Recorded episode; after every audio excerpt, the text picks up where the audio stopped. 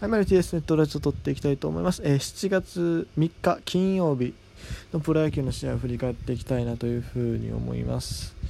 えー、今日はですね、まあ、セ・リーグの方はもう対戦相手が変わるということでね、えー、まあ、僕もね、阪神タイガースが今度広島でやるということでね、え、すごく楽しみにしてました。まあ、えずっと負けが続いてるけどもね、まあ、カードも変わるし、そろそろやってくれるのにちゃうかと。いうふうに思ってたら、なんとですね、今日のタイガースはね、負けなかったですね。うん。負けなかった。だって、試合がなくなりましたから。中止になったらそれはないわって話なんですよ。うん。まあ、もうこれもプラスの雨になるのかでも、あまり雨が続くようだとね、ここからまた阪神の日程的にもきつくなってくると。いうことで、ちょっと辛いですよね。うんまあでもコンディション悪い状態でね、あのやって、まあ、負けが込むのもね、それはそれで嫌なんでね、まあ、なかなか難しいところではあるんですが、はい、ということで、まあ、卓球団のね、えー、ちょっと結果を見ていきましょう。ちょっと昨日ね、パ・リーグの話をやると言いつつ、なんか明日の昼ぐらいにやりますよみたいな言うた気がするんですけど、結局取らなかったので、今日はパ・リーグから行きましょうか。えー、っと、どうしよう。楽天ロッテ。ね、3対1で、えー、楽天が勝ちましたと。ということで、今日はもうどこの球団もね、えー、基本的にエースが投げてます。まあ、いつもみたいにね、同点症が崩れないですよね、今年は。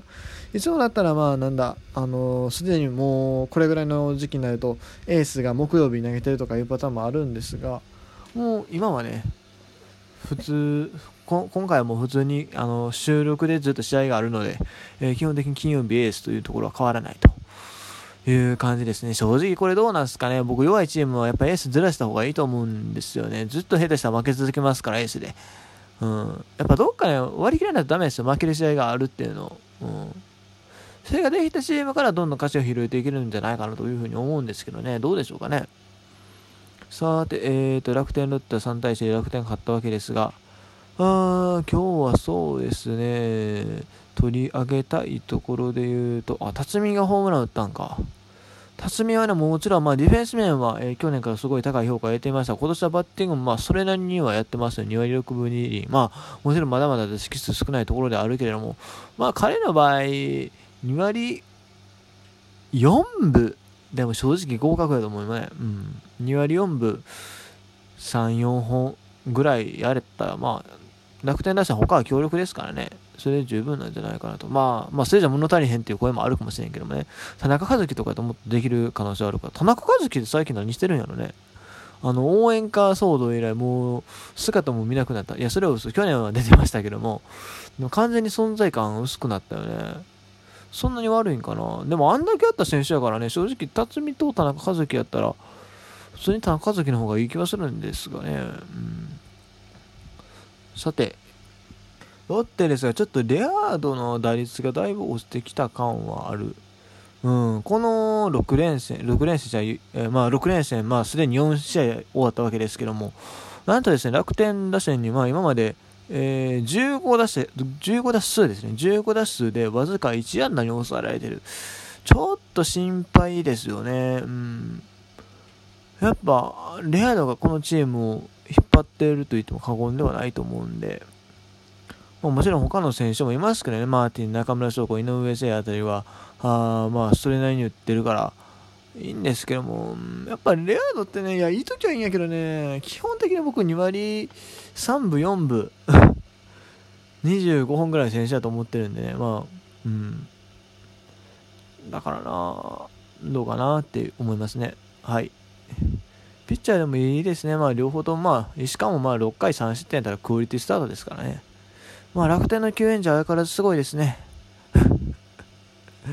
シャギはもう森原もまだ無失点ですよ。大したもんですわ。次行きましょう。次は、えー、日ハムソフトバンク、これは、えー、ホークスの勝ちと。ホークスは今日は甲斐じゃなくて高谷がマスクをかぶったんですよね。えー、そしてしかも、バッティングの方でもね、ツーベース打ったりしてると。そしてバレンティンがね、やっと目を覚ましてきたかなと。昨日、確か2本ホームラン出たと思うんですけど、今日も、えー、ホームラン1本打って、さらにツーベースも打ってるということで。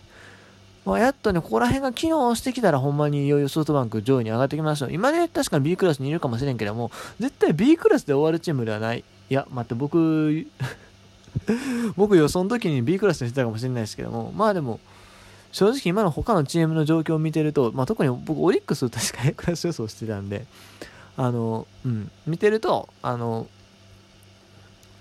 そうですね、この程度で終わることはないと思います。まあ、優勝、優勝はちょっと何とも言えへんけども、まあ、確実にまあ、あ2位、3位、4位のところには絶対来るチームですからね。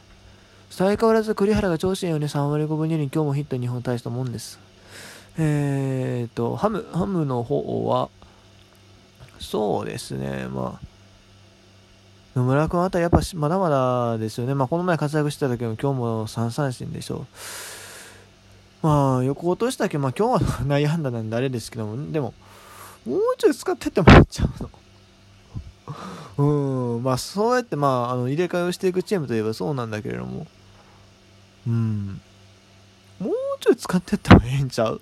って思うんですけどね。はい。えー、次行きましょう。続きまして、えー、西武オリックスこれ4対4ということで、えオリックス今日は負けなかったというね、そういうところですよ。今日はですね、まあ、オリックスの注目すべきはもう、ジョーンズですね。ジョーンズついに守備つけるのやめました。まあ、僕はまあジョーンズね、ゴールドグラブの選手というふうに聞いてはいたんですけれども、ここ数年は非常に守備の支障が、守備、守備の指標が悪かったらしいですね。うん、ちょっと僕もそこまでちゃんと調査はしてなかった。本当にもう YouTube のジョーンズのあのうまい守備集みたいなね、見て、あの、へえと思ってたんですけども、実際数字的にはそんな大したことない。むしろ悪い方やったらしいです、だいぶ。うん。まあでも、あそこまで悪いんかな、ほんまに。あれは多分人工芝の影響が多分だいぶあるんちゃうかなという気はするんですけどもお。しかしまあ今日は DH に入ったということでね、えー、4の2としっかり、えー、結果を残してます、えー、ヒッタイムリーヒットも打ってるしね、まあこれから打率の方がどんどん上がってくると思いました。この選手はこのレベルで終わるもんじゃないと思う、さすがに。うん。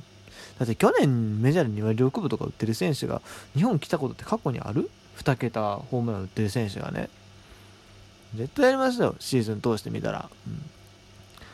うん、うん、あとね、今日ね、面白いなって思ったのが え、っと、その後にね、あの、ジョーンズの、ね、ダイソーで出たね、佐野光大がね、面白いんですよ。いや、あの、プレーが面白いんじゃなくて あの、ポジションが面白いんですよ。なんと今日ダイソーで出た後、えー、っと、まあ、そのまま指名打者という扱いになるわけです。結局打席には1回も立ってないんですけど、指名打者という扱いになるわけですよね。でも普通ならそれでゲームセットのはずなんですけど、パ・リーグであれば。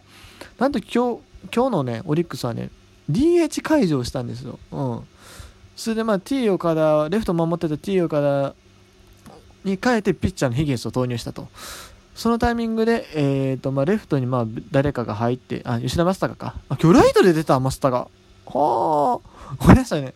僕もほんまに今ここで初めて見てるって感じなんで。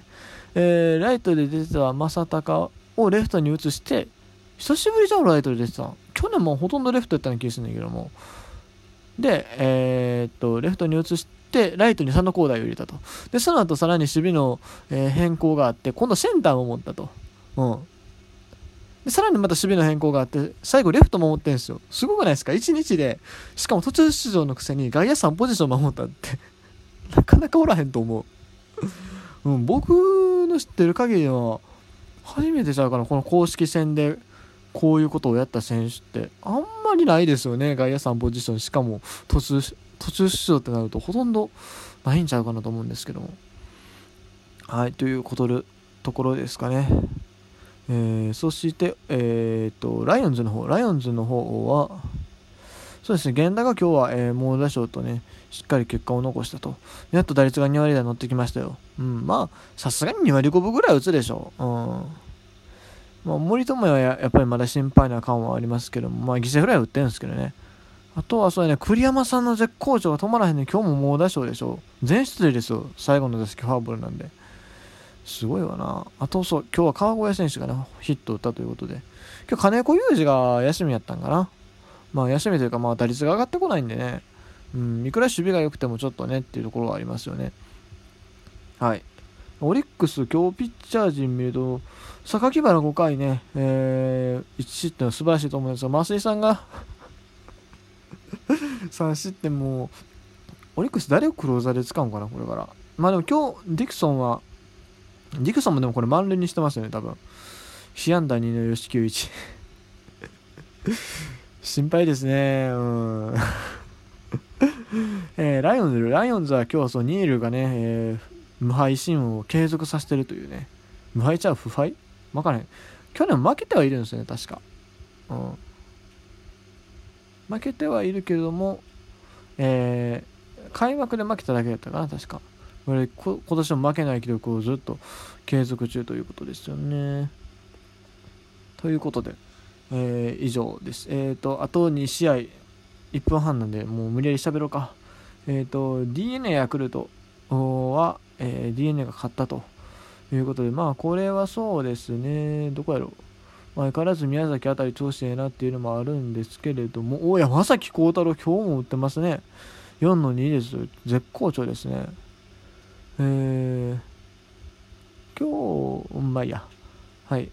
まあ今永4失点ながら、6回4失点だから決して良くはないんですけども、まあでも9奪三振取るところはさすがやなと思いますけどね。えー、まあそれで勝ったんだからいいんですよ。勝ったんだから。うん。勝てるのがエースですから。うん。ということでね、はい、えー、次行きましょう。次、最後、えー、ジャイアンツと、えー、ドラゴンズ、えっ、ー、と、なんか菅野が完封したんですか。え、そう、じゃドラゴンズね、今日 BCA の1本だけなんですよね。もうほぼほぼ完璧に抑えられたというね。はい、いうことで。もう以上ですね。明日もね、ちょっと全国的に天気悪いんで、あんまできないような気もするんですけどね、野球は。まあ、できるだけ日程紹介してほしいなというふうに思います。ということで、えー、今日はこの辺で終わりたいと思います。以上、T でした。